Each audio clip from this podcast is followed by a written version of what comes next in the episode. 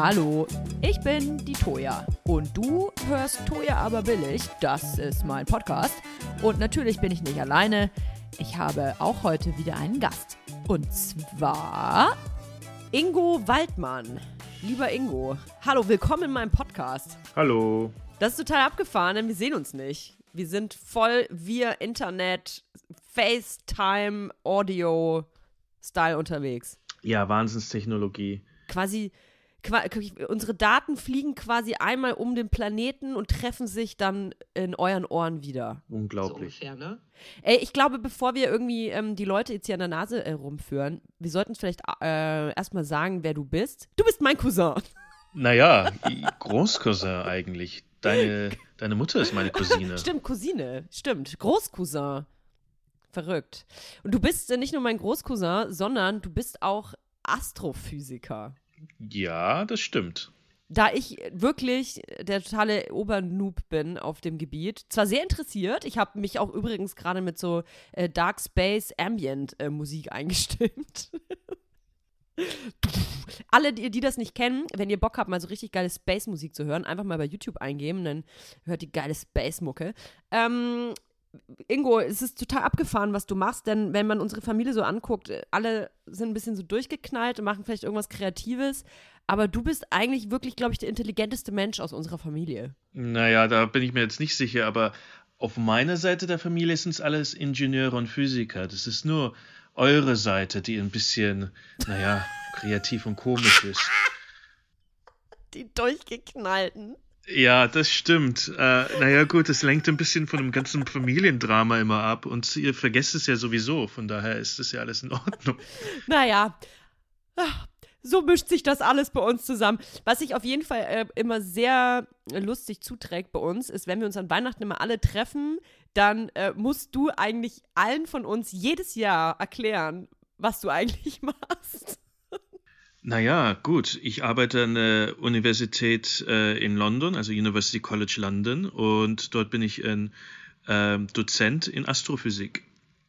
Und ich habe äh, lehre halt Astrophysik und äh, habe ähm, Doktoranden und Postdocs und halt ein Team dort. Und eine Sache, die du aber, für die du sagst, ich sag ich mal, brennst, sind Exoplaneten. Was sind Exoplaneten? Exoplaneten sind ähm, Planeten, die um andere Sterne kreisen, wie unsere eigene Sonne kreist um, nein, unser eigener Planet, die Erde, kreist um unsere eigene Sonne. Und bei Exoplaneten, die kreisen um Nachbarsterne, mhm. um andere Sterne in unserer Galaxie. Was vielleicht jetzt nicht jeder verstanden hat, was das Besondere an einem Exoplaneten ist. Ein Exoplanet ist theoretisch bewohnbar. Ist das richtig? Nee, nicht ah. unbedingt. Ein Exoplanet ähm, kann alles Mögliche sein. Ähm, das kann ein Jupiter ähm, sein, ein Neptun oder auch ein erdähnlicher Planet. Zum Beispiel gibt es viele Exoplaneten, die, die nennen sich heiße Jupiter. Das sind also Jupiter große Gasplaneten, die aber 3000 Grad heiß sind. Also das ist jetzt nicht unbedingt bewohnbar, ähm, ist schon ein bisschen schlecht. Und dann gibt es natürlich dann auch ähm, Planeten, die äh, wie 55 Cancri ähm, E ist ein, ist ein Lava, ein Magma-Planet.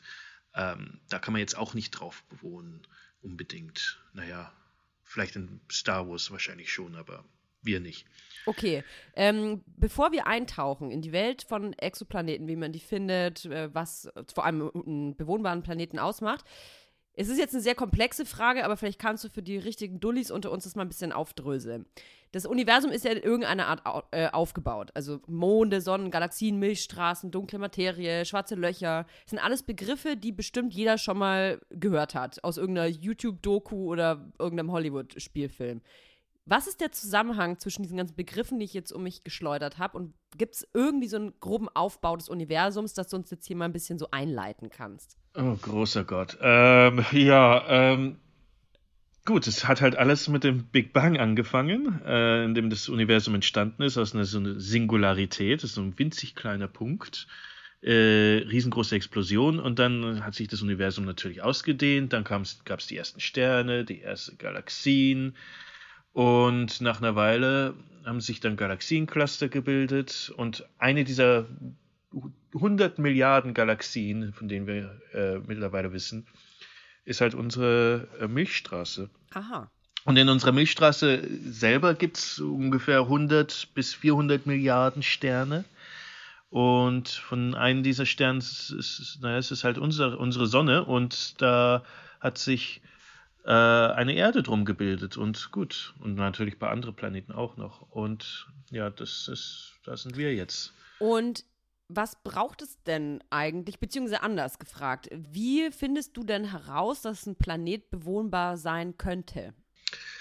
Gut, ein Planet ähm, könnte bewohnbar sein, wenn er natürlich die richtige ähm, Temperatur hat.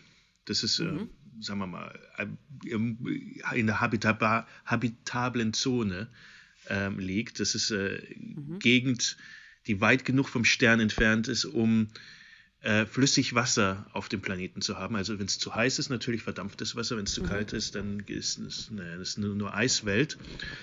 Und dann, was habitabel sein muss, ist natürlich die Atmosphäre auch. Also es äh, darf jetzt nicht voll mit, mit ähm, Stickstoff, Phosphat, sonst was sein, sondern gut, das muss ähm, bewohnbar sein. Und das, das können wir natürlich beobachten. Wenn wir die Atmosphäre von einem Exoplaneten anschauen, dann können wir wirklich nach ähm, Biomarkern suchen. Also in unserer eigenen Atmosphäre ist es ähm, Wasserstoff, nein, nicht Wasserstoff, Sauerstoff, ähm, Ozon und ähm, Methan, das, was natürlich von den Kühen und dem ganzen anderen Zeugs kommt. Ähm, auf einem Exoplaneten könnte das was anderes sein, aber äh, wir können trotzdem durch die Atmosphäre schauen und, und nach diesen Elementen und ähm, Molekülen suchen, die unter Umständen auf Leben hinweisen. Jetzt mal ganz dumm gefragt, aber ich meine, diese Planeten, die sind doch unfassbar weit weg. Wie weit kannst du sicherlich erklären? Wie, wie sieht man denn das? Naja, das ist gar nicht mal, also es ist schon schwierig, aber es ist gar nicht mal so schwierig. Man, man kann Planeten mit verschiedenen Methoden finden. Äh, die am erfolgreichsten ist, ist die Transitmethode. Das kannst du dir vorstellen, das, das hat man vor ein paar Jahren, dass die Venus an der, äh, ähm, über die Sonne an der Sonne vorbeigeflogen ist und, und nee, die einen Schatten äh, hinterlassen hat auf der Sonne. Also wir haben dann den Transit der Venus gesehen. Also zwischen uns und der Sonne war, ist die Venus durchgeflogen. Und so ist es bei Exoplaneten auch, also bei vielen, dass halt genau in unserer Sichtweise, in unserer, äh, die, ein Planet zwischen dem Stern und und uns vorbeifliegt. Und das können wir dann sehen. Also das ist bei einem Jupiter-großen Planeten und einem äh, sonnenähnlichen Stern, ist das äh, ungefähr ein Schatten, der ungefähr ein Prozent des Sterns abdeckt. Also haben wir dann ein Prozent weniger des Lichtes äh, von dem Stern, das dann zu uns kommt. Und das können wir, diesen Unterschied, diese Differenz können wir dann schon sehen. Das ist nicht so schwierig.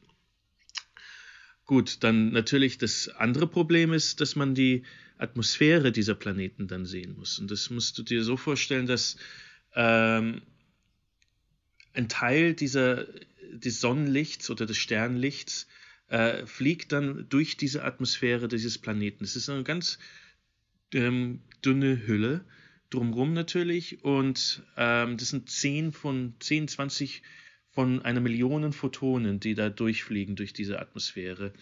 Und wenn die äh, diese, diese Photonen dann ähm, Moleküle wie Wasser oder ähm, Stickstoff oder Sauerstoff oder Methan oder CO2 im, mit denen interagieren in der Atmosphäre, dann, dann, dann absorbieren, dann werden ein paar dieser, dieser ähm, äh, Photonen absorbiert. Also das heißt, dass ein Teil dieses Sternlichts durch die Atmosphäre fliegt und die Chemie äh, einen Fingerabdruck auf dem Licht, das wir dann dadurch erhalten, hinterlässt.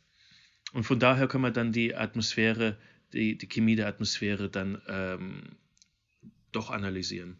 Aber das klingt so unwahrscheinlich. Also. Naja, das ist, kannst du dir so vorstellen, wenn du in New York ein Fenster äh, des Empire State Buildings jetzt observierst, von Deutschland aus. Mit dem Fernrohr, hoffe ich. Jetzt, sagen wir mal, es gibt keine Erdkrümmung, ist ja sowieso flach. Wenn jetzt an dem, an dem Fenster ein, ein, eine Mücke vorbeifliegt, dann ist es so, als wenn man einen Exoplaneten observiert. Das ist ungefähr dieselbe Größenordnung.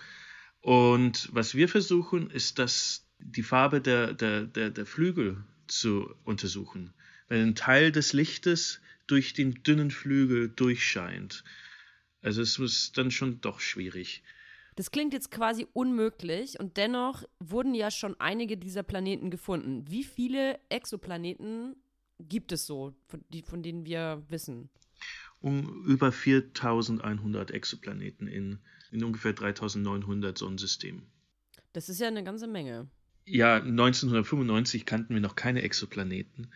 Äh, 95 wurde dann der erste ähm, Exoplanet gefunden, 51 Pegasi b. Und naja, der hat dann auch ähm, dieses Jahr den Nobelpreis gekriegt. Also ja, die, die Entdecker, nicht, nicht, der, nicht der Exoplanet natürlich. Leider kann die, unser Gast heute nicht bei uns sein. naja, und seit, seitdem man den ersten entdeckt hat, ist, ist dann Leuten klar geworden, dass es relativ einfach ist, diese Exoplaneten doch zu finden. Und dann gab es ja diese ähm, Discovery Surveys, also diese, wie nennt man das Survey nochmal auf, was ist denn das nochmal auf Deutsch? Diese, Survey ähm, heißt es nicht Umfrage? Ja, diese, diese, die, ähm, ähm, ähm, ich stehe auch voll auf dem Schlauch. Vermessung. Ähm, ist ja, ja egal. Ist, ist, ja egal. Kann man selber googeln. Ähm, ja, diese Surveys, die wurden dann ne, gemacht mit winzigen kleinen Teleskopen. Das waren eigentlich so, so Canon-Linsen von eBay, die sie einfach dann aufgebaut haben und, und nach oben starren ließen. Und dann hat man auch Exoplaneten gefunden überall. Und mittlerweile kennen wir 4000. Das sind natürlich jetzt einige dabei, die von Weltraumteleskopen gefunden wurden, wie dem Kepler Space Telescope. Mhm. Aber doch der Anfang war, war klein, aber doch ganz ganz bedeutend. Und von diesen 4100 Exoplaneten, wie viele von diesen Planeten sind theoretisch bewohnbar? Davon wahrscheinlich nicht so wahnsinnig viele. Auch, aber bis jetzt wissen wir es natürlich nicht. Ähm, wir wissen, dass erdähnliche Planeten doch relativ häufig sind oder sogenannte Supererden. Mhm. Also das sind Planeten, die zwischen ähm, Erde und Neptun sind in der Größe her gesehen die sind dann doch relativ häufig. Und ähm, naja, gut, bis jetzt kennen wir so 20, 30 erdähnliche Planeten und viel mehr Supererden dazu noch. Und ja, wir werden sehen, wie viele ähm, bewohnbare es doch tatsächlich geben wird. 20, 30, ähnlich wie die Erde. Das klingt jetzt gar nicht so wenig, finde ich, weil ich mal, also du kennst, du kennst ja, was heißt, kennst du? Natürlich kennst du es. Es gibt ja diese Rare Earth ähm, Hypothese. Kannst du dich vielleicht mal ganz kurz erklären, äh, was das ist? Du kannst es sicherlich besser als ich. Ähm, ja, äh, natürlich, dass die Erde halt ja doch einzigartig ist und was und, ganz Besonderes und, und das Leben an sich das so komplex ist, dass, dass das nicht nochmal passieren könnte. Mhm. Das ist wirklich, dass zu viele Faktoren drin involviert sind, dass das nochmal passieren könnte. Das ist zu unwahrscheinlich. Gehen wir mal davon aus, du findest morgen den Planeten deiner Träume. So einen richtig schönen Vorzeige-Exoplanet, wo jeder sagt, boah, wer ist denn den jetzt gefunden? Wie sieht der in deinem Traum aus? Was kann der? Wie groß ist der? Wo ist der? Naja, der sieht so aus wie die Erde, weil bis jetzt wissen wir, dass es auf der Erde funktioniert mit dem Leben. Nur nicht ganz so kaputt wie, wie, wie unsere. Ja, vielleicht doch nach unten, ja, vielleicht nicht gerade. Also ohne Trump, ohne Brexit wäre schon gut. Aber was genau lebenswertig ist, das wissen wir natürlich nicht. Ähm, mhm. Es kann gut sein, dass ähm, das Leben nicht unbedingt erdähnliche Konditionen braucht. Mhm. Das ist noch völlig unerforscht. Die Frage, die natürlich da immer direkt aufploppt und die kriegst du wahrscheinlich von ähm, so Laien wie mir dauernd gestellt. Wenn man solche Planeten findet, die der Erde so ähnlich scheinen, ist es dann nicht auch wahrscheinlich, dass da irgendwas lebt? Ähm, das kann gut sein, dass dann irgendwas dort lebt. Äh, wir wissen ja bis jetzt noch nicht ansatzweise, wie, wie Leben entstanden ist auf unserer eigenen Erde. Also können wir das sehr schlecht extrapolieren, denn wir haben bis jetzt nur einen Datenpunkt und das ist unsere eigene Erde. Drum suchen wir ja diese Exoplaneten und versuchen die zu charakterisieren, denn äh, man kann nicht wahnsinnig viel über das Entstehen von Leben sagen, wenn man das wirklich nur auf unserem eigenen Planeten mehr oder weniger schlecht verstehen kann. Also man muss, man muss halt ein größeres statistisches ähm, Sample haben, um das wirklich sehen zu können. Und es gibt natürlich auch ganz viele Exoplaneten, die ganz anders wie unsere eigene Erde aussehen. Ähm, zum Beispiel ähm, Wasserplaneten äh, gibt es unter Umständen. Also die haben die, die, die Dichte von, von reinem Wasser. Also das heißt, dass vielleicht 60, 70 Prozent des Planeten nur Wasser sind. Also keine Kontinente, gar nichts, sondern wirklich nur Ozeane. Also es gibt, kann es geben, wird es wahrscheinlich geben, werden wir wahrscheinlich in den nächsten Jahren tatsächlich finden. Mhm. Ähm, von daher, ja, schauen wir mal. Also was jetzt eine, so eine lebenswerte, lebens, ja, günstige ähm, Welt ist, das wissen wir eigentlich gar nicht. Warum glaubst du, hat sich ausgerechnet bei uns auf der Erde so hochintelligentes Leben entwickelt? Naja, damit damit Trump der Endpunkt sein kann. Ja, es ist, es ist schwer zu sagen, warum sich ja. bei uns komplexes Leben entwickelt hat. Also wir wissen es, wir verstehen ja nicht mal den Anfang von Leben, ansatzweise. Es gibt zwar. Theorien drüber, aber äh, es ist sehr schwierig zu sagen, wirklich. Wir wissen, wir verstehen ja das, den Ursprung des Lebens nicht ansatzweise. Also das Leben könnte sich bei um so genannte so Black Smoker ähm, das sind jetzt keine Kettenraucher, das sind so, so ja, Vulkane im, um, auf dem Ozeanboden. Ähm, da könnte sich das Leben wahrscheinlich entwickelt haben, aber es gibt auch natürlich Theorien, dass das, das Leben komplett von woanders herkommt, von das, die, die nennen sich Panspermia, oh, diese Theorien, und dass das Leben sich wirklich ähm, erst auf dem Mars entwickelt hat und dann mit dem ähm, Asteroiden rübergekommen ist. Was? Das habe ich ja noch nie gehört. So, so ein Marsstein äh, wurde dann irgendwie mal wieder rausgeschlagen und dann kamen dann diese Mikroben rüber auf unsere Erde. Die sind dann rübergeschwommen oder durchs Weltall? Ja, ähm, das ist, damals war ja der Mars noch bewohnbar. Damals waren wirklich sehr gute Konditionen fürs Leben vorhanden dort drüben. Von daher, es, es kann tatsächlich sein, aber wissen tun wir es natürlich nicht. Das ist ja eine abgefahrene Theorie. Warum gibt es da noch keinen Film drüber? Das ist doch voll der geile Kinofilm. Ja, gibt's doch. Ähm, in dem ähm, Alien-Film, ähm, wie heißt er? Äh, Prometheus. Da, da, da war ja dieser, ähm, das ging ja, das ging ja dann so los mit dem Außerirdischen, der dann diese äh, Kartusche da irgendwie in den Wasserfall geschmissen hat und dann, dann hat sich ja Leben entwickelt irgendwie und und das ist im Endeffekt Panspermia. Das ist genau dasselbe Prinzip. Boah, krass, Mann. Das ist echt eine, eine crazy-mäßige Theorie. Es gibt sowieso äh, super, mega viele Theorien. Ähm, eine davon ist zum Beispiel, ähm, hat auch ein Follower an mich die Frage gestellt, und zwar ähm, Terraforming Science. Quasi die Technik, einen vorhandenen Himmelskörper in einen bewohnbaren Planeten umzubauen. Ist das in deinen Augen ist es Fiktion oder tatsächlich irgendwie irgendwann denkbar möglich? Äh, ist, ist, schon, ist schon möglich. Ähm, die Technologie existiert auch. Es ist halt nur nicht äh, finanzierbar. Das ist das einzige Problem. Ähm, wir wissen ja mittlerweile, dass äh, auf dem Mars es genug Wasser gibt unterirdisch. Also es ist doch sehr viel Wasser. Auch an den Polen ist sehr, sehr viel Wasser. Ähm, das heißt, man muss das einfach nur schmelzen. Mit riesengroßen Spiegeln könnte man das zum Beispiel machen.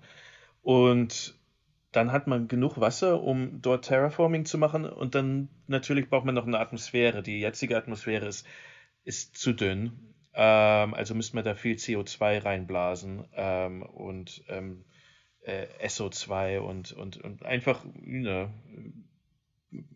ganz viel, ganz viel Scheiße hochblasen in die Atmosphäre. Aber das, das können wir eigentlich sehr gut. Von daher ist es, ist es kein großes Problem, würde ich mal sagen.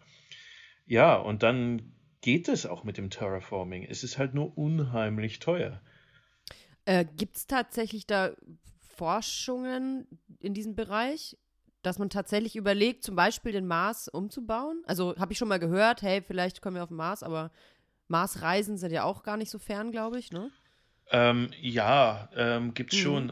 Es ist jetzt zwar nicht von der NASA jetzt unbedingt ähm, direkt verfolgt, ähm, aber mhm. es gibt einige White Papers, die darüber reden. Es gibt schon ähm, relativ viel Forschung darüber, wie man das technisch machen kann.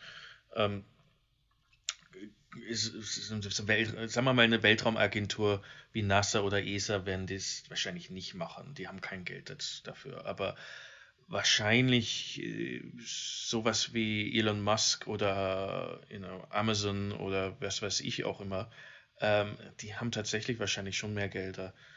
Und ja, Elon Musk redet ja die ganze Zeit davon. Ähm, schauen wir mal. Vielleicht, vielleicht kriegt er was hin. So ein Umzug zum Mars stelle ich mir krass vor. Vor allem es dürfen natürlich dann wahrscheinlich nur so Mega-Reiche auf dem Mars. Ich meine, gerade wenn Elon Musk hier ähm, die, äh, die Hand aufhält, dann kann ich mir schon vorstellen, dass es ziemlich teuer wird. Ja, klar. Also wir bleiben auf jeden Fall auf der Erde. Wir, naja, wir, wir saufen halt dann. Ähm, und Musk ist, lebt dann auf seinem eigenen Privatplaneten. Ähm, was glaubst du, wann kann die Menschheit so äh, generell reisen? Ähm, ich bin dann wirklich ein totaler Vollidiot in Physik gewesen und habe mir aber, Astrophysik vor allem, ich hatte immer eine 5 einfach. Ich habe irgendwann nach einem halben Jahr mich der Lehrer mal gefragt, wo eigentlich meine Sternenkarte ist. Die hat man quasi ab dem ersten Tag gebraucht und ich hatte die nach einem halben Jahr noch nicht mal. Also ich war so, es war wirklich unterste Schublade, wie ich mich als Schülerin verhalten habe. Allerdings habe ich mir eine einzige Regel gemerkt. Und zwar, nichts ist so äh, schnell wie das Licht. Genau. Oder, aber vielleicht doch. Also kann man vielleicht, kann man vielleicht doch irgendwann mit äh, Lichtgeschwindigkeit reisen? Naja, mit ähm, unserem jetzt, ach Gott, ja, mit unserem jetzigen Verständnis der Physik nicht.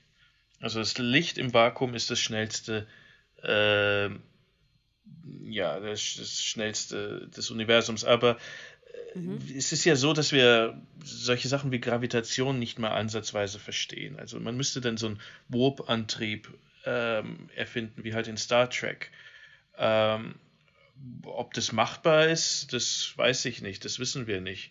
Aber naja, jetzt gerade kann man mit Lichtgeschwindigkeit nicht fliegen. Dann musst du dir vorstellen, mit äh, ein, ein, ein Staubkorn auf Lichtgeschwindigkeit zu beschleunigen, würde mehr Energie brauchen, als was vorhanden ist im gesamten Universum. Das, das geht dann doch weniger. Bis vor kurzem wussten wir ja noch nicht mal, was Masse ist, bis wir das Higgs-Boson gefunden haben, hatten. Und Gravitation ist genau dasselbe. Wir wissen nicht ansatzweise, wie das wirklich fundamental funktioniert. Das ist noch nicht erforscht, ne? Also ich habe auch das Buch von Stephen Hawking äh, gelesen und da wird ja versucht, auch Gravitation zu beschreiben, aber man weiß einfach nicht, wie Gravitation zustande kommt. Von daher werden wir wahrscheinlich noch viel entdecken. Aber da braucht man noch ein, zwei Einstein, Einsteine. Und dann äh, erlaube mir bitte die vermessene Frage.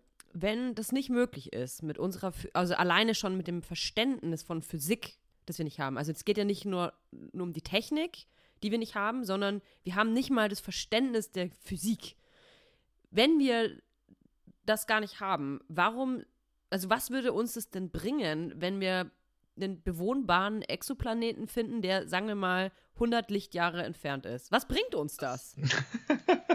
ja, naja, das ist, ähm, ja, es ist Grundlagenforschung. Was arbeitest das muss du da nichts überhaupt? bringen.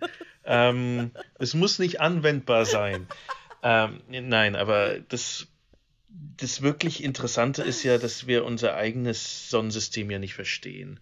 Ähm, wir verstehen Planeten und, und Sonnensystemformierung nicht wirklich. Und ich sag mal, in den, in den späten 90ern war das eigentlich klar, wo es wusste jeder, ja, das Sonnensystem entsteht so, Punkt, Ende, Schluss. Und das ist alles abgehakt. Und dann haben wir mehr und mehr dieser Exoplaneten gefunden und deren Sonnensysteme sahen ganz anders aus wie unsere eigenen. Und plötzlich hat es alles nicht mehr gestimmt und die ganzen Theorien sind aus dem Fenster. Und es ist so, dass jetzt alle paar Jahre die ganzen Theorien immer wieder aus dem Fenster rausfliegen, denn wir verstehen es vom Grundsatz eigentlich nicht wirklich. Und das ist ja das Interessante an diesen Exoplaneten, denn um unser eigenes Entstehen zu verstehen, brauchen wir mehr Daten als einen einzigen mhm. Datenpunkt, als eine einzige Sonne und ein einziges, äh, eine einzige Erde, ein einziges Sonnensystem. Und wenn man jetzt Tausende von diesen Systemen analysieren, dann werden wir wahrscheinlich verstehen, wo wir jetzt eigentlich in dieses Gesamtbild reinpassen. Wie, warum hat sich das jetzt bei uns so entwickelt und woanders ein bisschen anders oder komplett anders? Und naja, äh, und das ist halt das Interessante an Exoplaneten und diesen Studien. Und, und, das, und das nächste ist natürlich, ähm, wenn man jetzt ähm, Leben oder Zeichen von Leben finden. Das ist natürlich doch fundamental. Ähm, ja, da suchen wir jetzt auch schon eine Weile nach. Kann man eigentlich, wenn man Astrophysiker oder Physikerin ist, an Gott glauben? Ja, warum nicht? Die, sagen wir es so, ich, äh, nicht, das ist vielleicht eine zu vermessene Frage, aber kann man an die, ähm, kann man quasi an die Schöpfungsgeschichte glauben?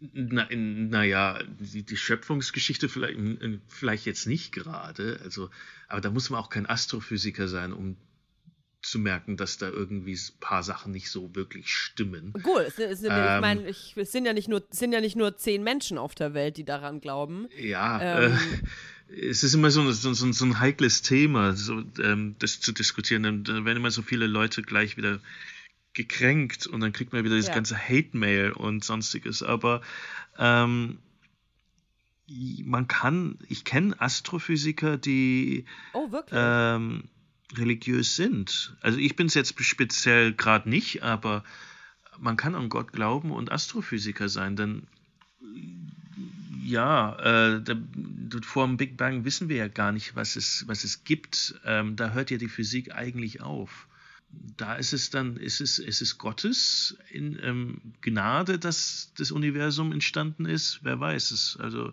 sagen wir mal, es ist kompatibel mit, ähm, mit der Physik, an Gott zu glauben. Ich habe mal einen Radiokollegen gehabt, an dieser Stelle viele Grüße an Lukas. Mit dem hatte ich meine Sendung über, weiß ich gar nicht mehr. Es ging auf jeden Fall auch ums Universum. Und immer, wenn ich mich mit Lukas über das Ende des Universums unterhalten habe, also was kommt danach, ist der wie geblackoutet. Also es ist kein Witz, weil der ist nicht ohnmächtig geworden, nicht falsch verstehen, aber der ist dann so richtig, du hast richtig gesehen, dass der so mit dem Genick kurz nach unten sagt.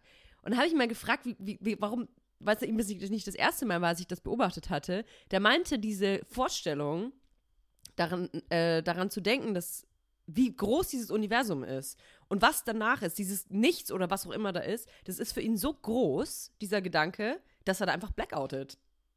Das, ist nicht abgefahren. Wie ist es denn für dich, also gerade wenn man da jeden Tag eigentlich mit zu tun hat, wie ist denn das eigentlich für dich, über etwas nachzudenken, was man überhaupt nicht greifen kann und was niemand kennt? um zu vergessen. Ja, aber du weißt, was ich meine. Also dieses ähm, dunkle Materie zum Beispiel. Man, wie denkt man über sowas nach? Kannst du es mal erklären, in, in, in, in wenigstens versuchen zu erklären?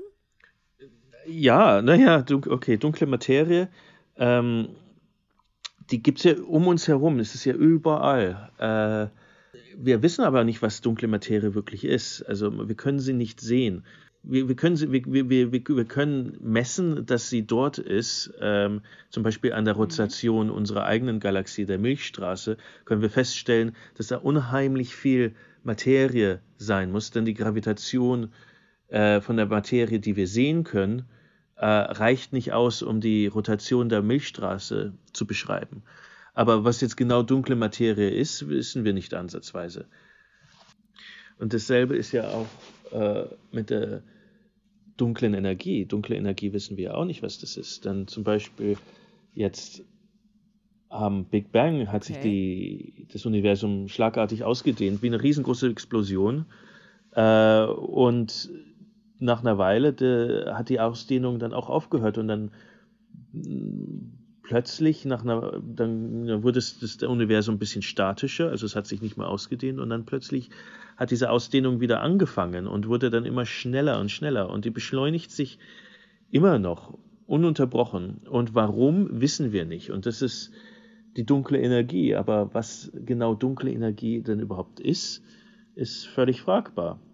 Und äh, wie das Universum jetzt zum Beispiel endet, ist auch nicht richtig bekannt, denn wenn jetzt die dunkle Energie aufhört und diese Beschleunigung aufhört, kann es ja sein, dass dich das wieder alles kontrahiert und dann wieder zusammen auf einen einzigen Punkt ähm, zusammenfällt durch die Gravitation. Und dann gibt es dann wieder einen neuen Big Bang. Also dann ist das so zyklisch. Aber es kann auch sein, dass die dunkle Energie weiter existiert uh, in der Zukunft und dann ähm, dehnt sich das weiter und weiter aus. Das nennt sich dann Heat Death wo dann wirklich alles auseinandergerissen wird. Es wird dann so schnell, dass dann die Galaxien auseinandergerissen werden, dann die Sonnensysteme, die Sterne, die Planeten, bis zu den Atomen und Subatomen, bis halt dann zum Schluss überhaupt nichts mehr da ist. Also ja, es ist ähm, ja schon aufregend. Stephen Hawking hat mal die Theorie aufgestellt, war übrigens auch eine Frage von, äh, ich glaube, einer Followerin. Er hat die Theorie aufgestellt von, ähm, ah, jetzt sage ich es wahrscheinlich eh falsch, Multiple Universe, Multiversum heißt es auf Deutsch, glaube ich. Ähm, glaubst du an sowas wie Parallelwelten? Ja, ähm, warum nicht? Ähm, ich, ein Kollege von mir untersucht es sogar, ähm, ob ähm, Paralleluniversen äh, Abdrücke in unserem eigenen Universum hinterlassen haben in der Vergangenheit. Also das kannst du dir so vorstellen, wenn du hast einen Topf mit Wasser und das Wasser kocht und dann kommen die ganzen Blasen hoch. Und eine dieser Blasen ist unser eigenes ähm, Universum. Also das ist ähm, in einem kleinen Punkt entstanden, der Singularität, und dann ist das, naja, explodiert und dann wird es, dehnt sich das aus, wie unser eigenes Universum. Aber das kannst du dir aber vorstellen, dass es mehrere dieser Blasen natürlich gibt, in einem größeren mhm. Raum, was auch immer das sein könnte. Ähm, und wenn zwei dieser Blasen zusammenstoßen, drücken sie sich ja, äh, deformieren die sich ja etwas. Und das, diese Deformation kann man technisch mhm. und theoretisch äh, in, in, der, naja, in, den, in den Galaxien sehen, also ist in der, wo die Galaxien entstanden sind. Ähm, oder in der kosmischen Hintergrundstrahlung, wo mein Kollege da jetzt arbeitet dran. Ähm, ja, es, es kann es wirklich sein, dass es multiple, äh, verschiedene Universen, Paralleluniversen gibt. Ähm, ja. Ich, ich fühle mich gerade ein bisschen wie Lukas, mein Freund da, mit dem ich mal Radiosendung hatte. Mein Kopf ist so ein bisschen taub, mein Gehirn. Weil das einfach so, also ich finde dieses Thema so groß. Wir kleinen Menschen wissen überhaupt nicht, warum wir hier sind und werden es nie erfahren. Vielleicht müssen wir uns einfach damit zufrieden geben. Ja, wahrscheinlich schon. Manche geben sich ja nicht so damit zufrieden. Was für eine Überleitung, Toja Diebel. Äh, wieder gab es nämlich eine Frage, die ich aufgenommen habe. Und zwar äh, fragt eine Dame, ob du an das Fermi-Paradoxon glaubst. Und bitte erkläre, was es ist. Aus deinem Mund klingt das intelligenter als aus meinem. Naja, das Fermi-Paradoxon ist äh, ganz einfach, wenn es so viele Planeten gibt und so viele Sterne äh, und, so viel, so da, und so viele Zivilisationen, warum haben wir noch nichts von ihnen gehört?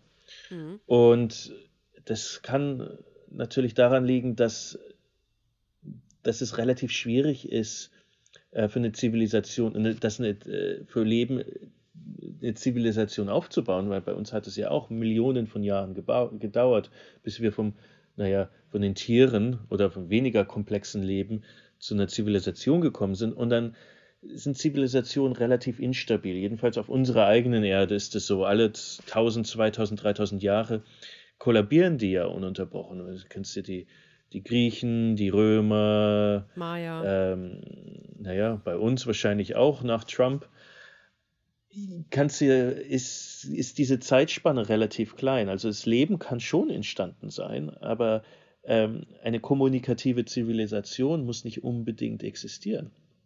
Das ist eine, äh, eine Erklärung des Fermi-Paradoxums, aber ähm, naja, es kann auch sein, dass überhaupt kein Leben überhaupt irgendwo existiert, aber das wäre natürlich schade. Das bei unserer eigenen Zivilisation musst du dir vorstellen, dass wir eigentlich auch erst seit den 50er und 60er Jahren äh, überhaupt die Technologie haben, ähm, äh, Botschaften ins mhm. Weltall zu strahlen mit, ja, mit Radiowellen und sonstigem. Und also es ist weniger als 100 Jahre jetzt. Mhm. Das ist sehr, sehr kurze Zeit, äh, wenn man es jetzt im galaktischen Sinne sieht. Also ist es nicht so wahnsinnig unvorstellbar, dass, dass es einfach diese Zeitspannen viel zu kurz sind. Aber hast du da eine Erklärung? Also, ich habe vorhin nämlich die, die Fragen an dich meinem Freund vorgelesen. Er meint, und bei dieser Frage meinte er so, ja, also, weil die einfach so weit weg sind. Ja, oder sie sind zu weit weg und wir können das einfach nicht sehen, weil das einfach zu schwach ist, das Radiosignal oder das Licht, was die schicken. Das kann gut sein. Aber wir haben noch mal so eine Beatles-CD rausgeschickt. Beatles-Schallplatte. Ja, aber ja, aber die Beatles-Schallplatte ja. ist auch erst gerade mal aus dem eigenen Sonnensystem raus. Also es ist ein bisschen, naja, doch ein bisschen langweilig. Naja, aber äh, wenn man sich das einmal anguckt, äh, müsste man jetzt irre große Energie auf einen einzelnen Planeten. Wenn man jetzt wüssten, dass es auf einen Planeten gibt, der bewohnbar ist, dann könnten wir schon alle unsere ganzen Radioteleskope drauf ähm, hinsteuern und, und dann alle Energie in eine Botschaft äh, stecken. Aber das ist, naja, sehr ineffizient. Das ist eigentlich das große Problem. Das sind so viele Sterne. Wo, wo, wo will man jetzt seine, seine Botschaft hinschicken. Überall geht's nicht. Ähm, naja, und das ist dann wahrscheinlich der Grund, warum man bis jetzt noch nichts gehört haben. Das ist ein Stichwort. Jetzt, also du hast ja sicherlich, äh, du hast ja wahrscheinlich als einer der ersten davon gehört. Jetzt wurden doch rhythmische, ähm, ich weiß gar nicht, Radiowellen empfangen. Ach ja. Äh, Vor kurzem erst nicht wirklich was von gehört. Wie, das ähm, hast du nicht mitgekriegt? Die Aliens wollten uns kontaktieren und du hast es nicht mitgekriegt? Und da, dann fragst du mich, warum wir keine Aliens finden, wenn du da nicht zuhörst? Das gibt's nicht. Die versuchen mit aller Kraft Kontakt mit uns aufzunehmen und, und du sitzt im Pub. Ja, das ist doch alles Mist. Das ist doch, ist doch so unwahrscheinlich, dass wir jetzt da was irgendwie was hören. Aber gut, kommt oft öfters vor, dass, dass solche, naja, Pressemitteilungen oder ja, was, was mal in der Zeitung steht. Das letzte Mal war vor, vor ein paar Jahren, als dann immer diese sehr rhythmischen Signale kamen, immer zur selben Uhrzeit. Und das hat sich dann rausgestellt nach ein paar Wochen, dass das eine Mikrowelle war. Nee. Weil einer der Astronomen einfach sein äh, naja, Mittagessen warm gemacht hat. Und naja, das, das, war dann, das war dann unser Alien-Signal. Das gibt's nicht. Jetzt sagt Stephen Hawking ja, vielleicht äh, sollten wir gar nicht so explizit danach suchen, weil es könnte auch gefährlich sein. Es klingt jetzt natürlich auch nach einem äh, schwierigen Dark Space Blockbuster. Äh, ja, ähm, er hat ja recht. Ähm, sagen wir mal, als wir in Südamerika angekommen sind mit you know, Kolumbus und in Spanien, das ging ja auch nicht so gut aus für die lokale Bevölkerung. Aber weil Menschen ja ähm, auch dumm sind. Wenn, wenn es eine Zivilisation ist, die jetzt von Stern zu Stern reisen kann, ähm, die, die, die, die, sehen uns ja als primitivste äh, Ameisenkolonie an, die einfach nur den Planeten kaputt macht. Was, was wollen die denn mit uns? Ähm, also es ist, stimmt schon ein bisschen, aber das ist, sagen wir mal so, wenn, wenn die so intelligent sind, dann, kennen, dann wissen sie sowieso, dass wir dort sind. Dann haben sie mhm. uns sowieso schon gefunden. Übrigens auch eine Frage, äh, die ich bekommen habe. Wie stellt man sich denn so einen Jahreszeitenwechsel vor in einem Sonnensystem, wo es jetzt zum Beispiel zwei, drei, vier Sterne gibt? Naja, vier Sterne ist wahrscheinlich zu viel, aber mit, bei zwei Sternen ist es, ist es vorstellbar, da, weil sonst äh, wird der Orbit so instabil. Aber die, Jahreszeiten sind ein bisschen erdzentrisch, die Ansicht. Es muss, es muss ja keine Jahreszeiten dort geben. Es, ist, muss, ja, ah. muss ja nicht Leben dort geben, das auf Jahreszeiten abhängig ist. Ähm, es gibt halt dann keine. Aber es ist halt äh, oft so, dass bei diesen Binärsternsystemen äh, ein Stern größer ist als der andere. Also einer ist dann so, so ähnlich wie die Sonne zum Beispiel, also so orange-gelb und dann ein kleinerer, der dann um den Stern rumkreist, das, der ist dann ein kleiner roter Stern. Also ein, wird einer der, der hellste sein und dann ein, ein, einer, der weniger hell ist. Aber dann hast du halt ähm, zwei Sonnenaufgänge und Untergänge. Ist doch auch schön. Ach, das würde ich ja schon gern noch miterleben, wenn ich ehrlich bin. ja, ich auch. Zu diesen, Ster zu diesen Planeten kommen wir ja sowieso nicht hin. Also das ist, braucht man Jahrhunderte von Jahren, wenn man, selbst wenn man fast 50 Prozent Lichtgeschwindigkeit fliegen könnte. Dann sind wir tot, wenn wir ankommen. Äh, ja, das, ja, es sind halt Generationsschiffe. Ähm, das heißt, man muss Kinder machen, damit die, die boah, das ist heftig, ey. Man ist halt da zu brüten. Und äh, ja, und irgendwann, nach ein paar Generationen, kommen dann die, äh, die, die Balken dort an. Boah, das ist krass, Mann. Ja. ja, das Problem ist, wenn man jetzt so schnell fliegen ist, kann man das nicht mal abbremsen. Also mittlerweile, wir können zwar schon ein you know, Space Shuttle oder sowas auf 200.000 Stundenkilometer pro Sekunde äh, beschleunigen. Achso, dann crashen wir einfach voll da rein. Haben wir es vielleicht gesehen, aber. Dann haben wir nicht mehr genug Treibstoff, um das abzubremsen. Und dann sehen wir den Planeten zwar, aber fliegen dann einfach vorbei, äh, crashen rein oder fliegen komplett vorbei. Und dann bringt das ja auch nichts. Ja, klingt schwierig. Ich ähm, habe äh, noch zwei Fragen. Die eine ist, ist es einfach, eigentlich ist es Whataboutism, aber wenn, ach, ich weiß gar nicht, ob ich mich das traue, dich zu fragen, weil es nicht so doof ist. Naja, schau, also wir machen unsere eigene Erde ja so kaputt, ne? Und dann denke ich mir immer, sollten wir wirklich einen neuen Planeten finden? Ist es wirklich so klug, dass wir Menschen einen neuen Planeten finden? Wir machen den doch eh auch wieder kaputt. Ja, stimmt. Dann machen wir den Mars halt erst kaputt. Okay, den Mars können wir noch kaputt machen.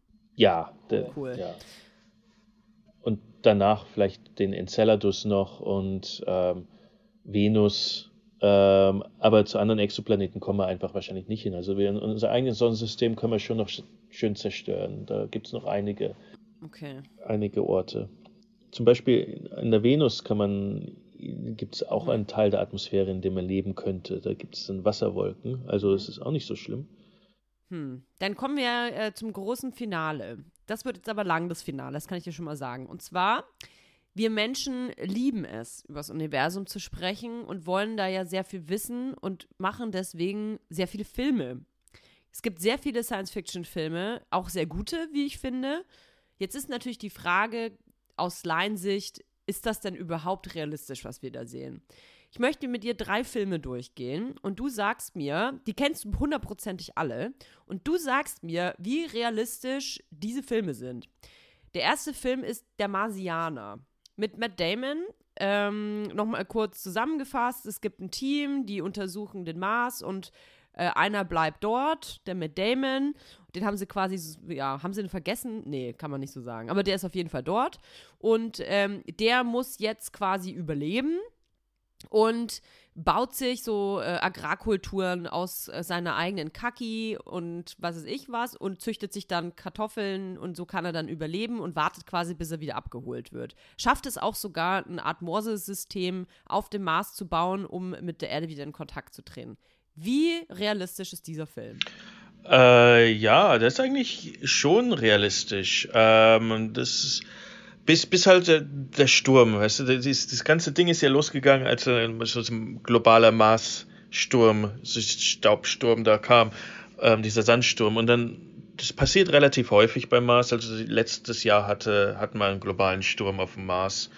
Aber jetzt ist die Waschmaschine im Hintergrund so laut. Jetzt, ähm Dann ähm, der zweite Film, mit dem ich ähm, hadere, ist Gravity. Gravity kam ja 2013 raus, ist mit Sandra Bullock und ähm, na, George Clooney. Die beiden sind im All und äh, mal davon abgesehen, dass George Clooney im All auch so sehen verloren geht, weil die Leine reißt. Ja, also Gravity nervt, nervt unheimlich. Also es ist, es hat, fängt ja so an, diesen irgendwie in der, im ISS, International Space Station, und dann äh, werden die ja irgendwie von so einem ähm, Space Debris abgeschossen. Und das, das, das kann man sich vorstellen. Also diese Dinger fliegen ja 30, 40 Stunden, 1000 Stundenkilometer schnell. Das ist, das ist schon heftig. Also dass das mal passieren könnte, das kann man sich vorstellen. Aber dann. Aber mit dem, aber mit der letzten Technik und sie muss sich, glaube ich, auch irgendwie so halb was selber zusammenbasteln und so. Ja, auf eine ja, das geht gar nicht. Das geht nicht ansatzweise. Diese ganzen Dinge sind auch komplett unter ähm, äh, schädlichen Laufbahnen. Also da bräuchte man dann schon einen Space Shuttle und dann, selbst dann wäre das schwer, aber so einfach so mit so einem Jetpack da hoch und dann. Doch, weil die hat doch so, die hat doch so Steuerdüsen unten dran und dann kann die nämlich zur chinesischen Raumstation, kann die nämlich dann rüberfliegen. Überhaupt sich da balancieren zu können, das ist ein kompletter kompletter Käse. Also, also ich ja. könnte nicht in einem, in, einem, in einem Raumanzug mit so Düsen durchs Weltall fliegen zu anderen nee. Stationen. Nee, du würdest einfach, du würdest einfach wegfliegen, unkontrollierbar und dann langsam, langsam erfrieren. Und dann dein, dein steif gefrorener Körper würde dann irgendwann nach ein paar Jahren in die Erdumlauf, in die, in die Atmosphäre wieder eintreten und dann verbrennen. Und das wär's dann. Also mehr passiert dann auch nichts. Ja, schon, schon totale Scheiße. Äh, kann ich, kann ich das sagen? Ja, natürlich. Du kannst alles sagen, was du willst. Und dann kommt dann, und dann landet die dann noch so schön auf der Erde. Und dann, ja, als ich den Film gesehen habe im Kino, ich habe mich, ich habe so gehofft, dass die dann auf diesen Strand dann einfach ausrutscht und, und sich die Fresse einschlägt. Also es muss ich, nicht ich muss sein. ganz ehrlich sagen, ich fand den eigentlich ganz gut, den Film. Aber ich, ist es so, wenn man selber ähm, Astrophysiker ist und solche Filme anschaut, dass man die ganze Zeit da sitzt und sagt, das, das, geht überhaupt nicht. Das geht gar nicht, was ich da sehe. Also manchmal schon. Ähm, oft ist es ja in Ordnung, aber bei, bei dem Film war es einfach zu viel. Es hat mich wirklich genervt. Das war, ah nee, du kriegt mal okay. die Krise. Wir kommen zum äh, dritten und letzten Film. Ein Film, sage ich von vornherein, den ich äh, sehr geil fand. Und zwar Interstellar. Um was geht's? Die Erde ist kaputt, spielt ein bisschen in der Zukunft, aber auch nicht so viel in der Zukunft, glaube ich. Ähm, die Erde ist kaputt, ähm, die Atmosphäre ist im Arsch wegen zu viel Smog und so. Und deswegen versucht man, neue Planeten ausfindig zu machen und fliegt, muss mehrere Planeten auch anfliegen, weil man nicht sicher ist, ob die bewohnbar sind. Man braucht quasi Proben und muss dafür mit dem Raumschiff auch in die Atmosphäre eindringen. Das machen sie, glaube ich, bei zwei oder drei Planeten und erfahren auch recht schnell. Ich glaube, du hast vorhin so eine Wasserwelt erwähnt. Ähm, finden sie auch, finden erst alles geil, ist alles aus Wasser, bis dann die erste Welle kommt und natürlich jemand sterben muss. Dann, ich weiß nicht, die zweite Welt kann ich mich gar nicht mehr dran erinnern. Und dann wurde noch ein Planet ähm, ange, äh, angeflogen, wo angeblich derjenige, der dort schon war, behauptet hat, dass er bewohnbar ist. Wieder Matt Damon, by the way, der gerne auf Planeten unterwegs ist, der das dann aber nur behauptet hat, damit man ihn rettet. Ja, die hatten ja doch einmal ähm, irgendwie errechnet, wie viel es denn wirklich ähm, kosten würde, Matt Damon dauernd zu retten vom Mars und von den anderen Planeten. Die hatten irgendwie so 100 Trillionen US-Dollar, um ihn am Leben zu halten.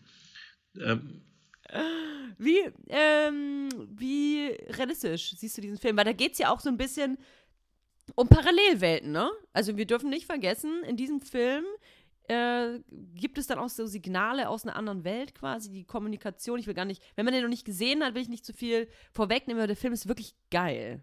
Aber ist er realistisch? Ja, äh, das ist, das ist, der ist wirklich unheimlich realistisch. Das ist der, einer der am realistischsten gemachten Science-Fiction-Filme überhaupt. Warum? Selbst das, ähm, da gibt es ja dieses irre große schwarze Loch, um dem diese, diesen einen Planeten da ähm, fliegt. Und das ist ja eine, das ist eine echte Simulation. Ähm, das wurde damals von ähm, Astrophysikern in, in den USA gemacht und das ist die mit detaillierteste ähm, Simulation eines schwarzen Loch jemals. Und die haben natürlich dann die ganzen Hollywood-Gelder gekriegt, um dann diese riesen Supercomputer mieten zu können und haben dann diese, haben dann diese Physikmodelle laufen lassen und dann kam dieses, dieses ähm, schwarze Loch-Modell raus. Also es ist wirklich so muss man sich das wirklich vorstellen. Das ist der Wahnsinn. Also das ist State of the Art ähm, äh, Forschung, die da gezeigt wird. Und natürlich geht es dann, dann auch noch um, um Supererden äh, und Exoplaneten. Und natürlich finde ich das sowieso ganz klasse. Und dann aber sind die auch wirklich bekannt. Also diese mhm. Eisplaneten kennen wir, die Wasserplaneten äh, Glies äh, 1214b ist unter Umständen so ein Wasserplanet. Ähm, ja, dann kann man diese ganzen Planeten, die dort gezeigt werden, die haben wir wirklich auch schon entdeckt. Also die wird es wirklich geben. Und es gibt auch wahrscheinlich Planeten um schwarze Löcher. Das kann man sich auch sehr gut vorstellen. Nun, ja, das ist eigentlich schon super. Und dann auch diese Zeitverschiebung ähm, oder dieses, dieses, dieses Dehnen, dieses, diese Zeitdehnungen, die sie mhm. dann auf diesem Wasserplaneten haben, weil die ja so nah am schwarzen Loch sind, äh, sind auch realistisch. Weil die waren ja eigentlich nur eine Stunde unten auf dem Planeten und dann aber der, der auf dem Space Shuttle da oben gewartet hat, dem, für den sind ja 30 Jahre vergangen. Und das ist wirklich so der Fall. Das, es ist halt ähm, äh, Special Relativity. Und ja, ich finde ihn eigentlich gut. Und dann gut, dann der Schluss ist dann ein bisschen mehr ähm, Science Fiction, wo sie, wo sie dann, naja, diese Botschaft schicken über Gravitation, zum, zum Kind, bla bla bla. Aber wie gesagt, wenn wir Gravitation selber noch überhaupt nicht verstehen, vielleicht funktioniert es ja auch, das weiß ich nicht. Aber ja, ich fand den eigentlich gut. Ja, ich war 30 Jahre weg. Wenn man, wenn man um ein, ähm, eine große Masse wie ein schwarzes Loch ähm, fliegt, dann kommt, dann zieht sich die Zeit. Es ist wirklich. Raumzeitkontinuum. Das wollte ich jetzt nur kurz wollte ich nur kurz sagen, was super intelligent klingt. Ja, das Raumzeitkontinuum. Ähm, und das ist dann wirklich ein Problem bei, bei, bei, äh, bei, bei solchen ähm, Reisen. Crazy. Kannst du vielleicht einfach nochmal, weil es so absurd ist, sagen, was du zurzeit machst? Also du gehst morgen arbeiten, was machst du dann? Äh, naja, ähm, Kaffee, Tee. Ähm, naja, es ist eigentlich ein äh, ganz normaler Büroberuf. Ähm, es ist viel Programmieren und ähm, halt viel Mathe dabei. Bier. Und ansonsten ist es eigentlich ganz normal.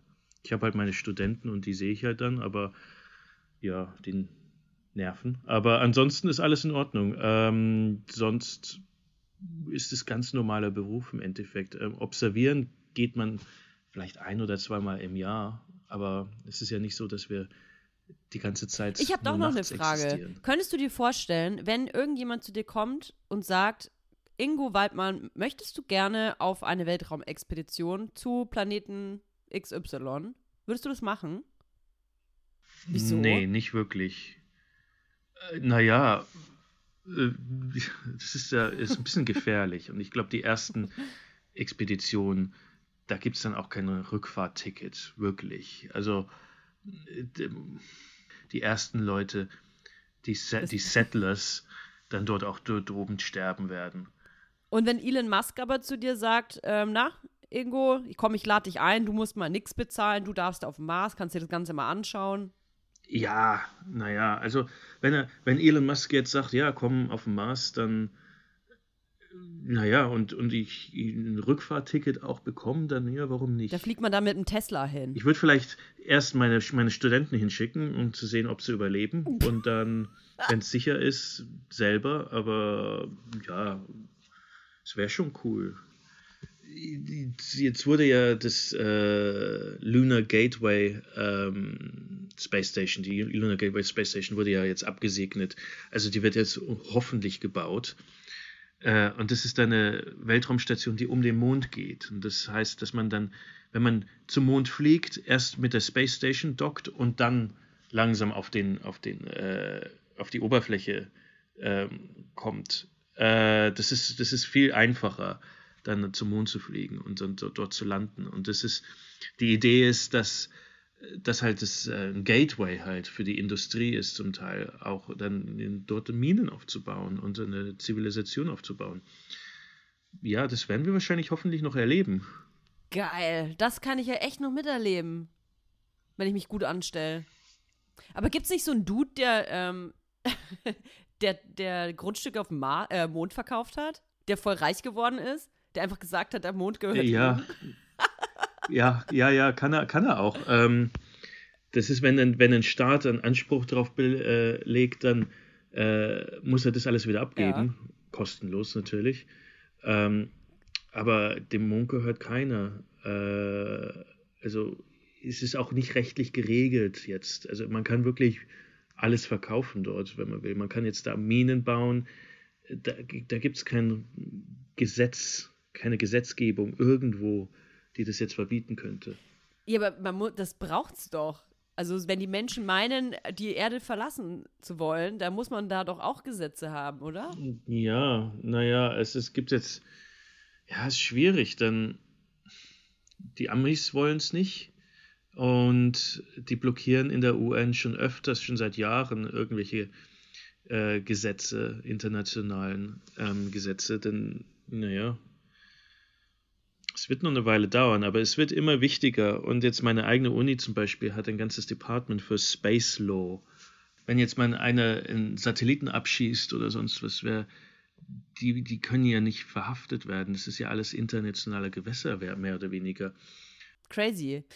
Lieber Ingo, wir sind jetzt an dem, am Ende dieses Podcasts angelangt. Ich muss ganz ehrlich sagen, wahrscheinlich stelle ich dir an Weihnachten wieder genau die gleichen Fragen. Aber weißt du, wenn man sich ein Jahr lang nicht sieht, dann vergisst man halt auch so viel. Und bei uns wird ja auch mal so viel gesoffen. Das, da, da, da ist es dann alles geil, was du dann da erzählst, aber das hat man bis nächstes Jahr eh wieder vergessen. Ja, das lenkt aber auch vom Drama ab. Also von daher ist das alles in Ordnung. Deswegen bleibt deine Arbeit so interessant, weißt du? Deswegen darfst du auch immer wieder kommen zum Familienessen. ah, danke. Ja, geil. Ich hoffe, ähm, ich, meine Fragen waren nicht zu laienhaft für dich. Nö, nee, war gut. Ja, vielleicht sollte ich ins Weltraumbusiness äh, einsteigen. Dann äh, wünsche ich dir tatsächlich einfach, was wünsche ich dir? Ich wünsche dir, dass du demnächst einen Exoplaneten findest, der bewohnbar ist. Und du, Mensch, ich weiß so, was ich dir wünsche. Ich wünsche, dass du derjenige bist, der das erste Leben im All findet. Ja, das wäre dann auch ein Nobelpreis. Schon, ne? Ja. Und dank dir, dank dir kommen diese Aliens nämlich dann auf die Erde und bringen uns alle um. Oder der Coronavirus. das, du, vielleicht kürzen wir das alles ab wir können diese ganze Weltraumkacke können wir einfach sein lassen, weil wir irgendwie in einem Jahr alle tot sind. Dank Coronavirus. Oh Mann, ey. Na toll. Oder Brexit, was auch immer. Also eins ist klar, wir Menschen werden sterben. Wie, das ist noch die Frage. Ich, wünsch, ich wünsche dir erstmal einen schönen Abend, bevor ich dir Danke. das andere mit den Aliens wünsche. Wenn man dich finden möchte, dann kann man dich einfach googeln, Ingo Waldmann. Und es gibt auch ein paar Interviews von dir, die kann man sich da anschauen. Auf YouTube habe ich auch eins gefunden, da kann man dich mal anschauen. Und oh, großer Gott. Ja, nee, bitte nicht, nee. und ähm, ja, dann hören wir uns bald wieder, wahrscheinlich an Weihnachten. Genau, frohe Weihnachten.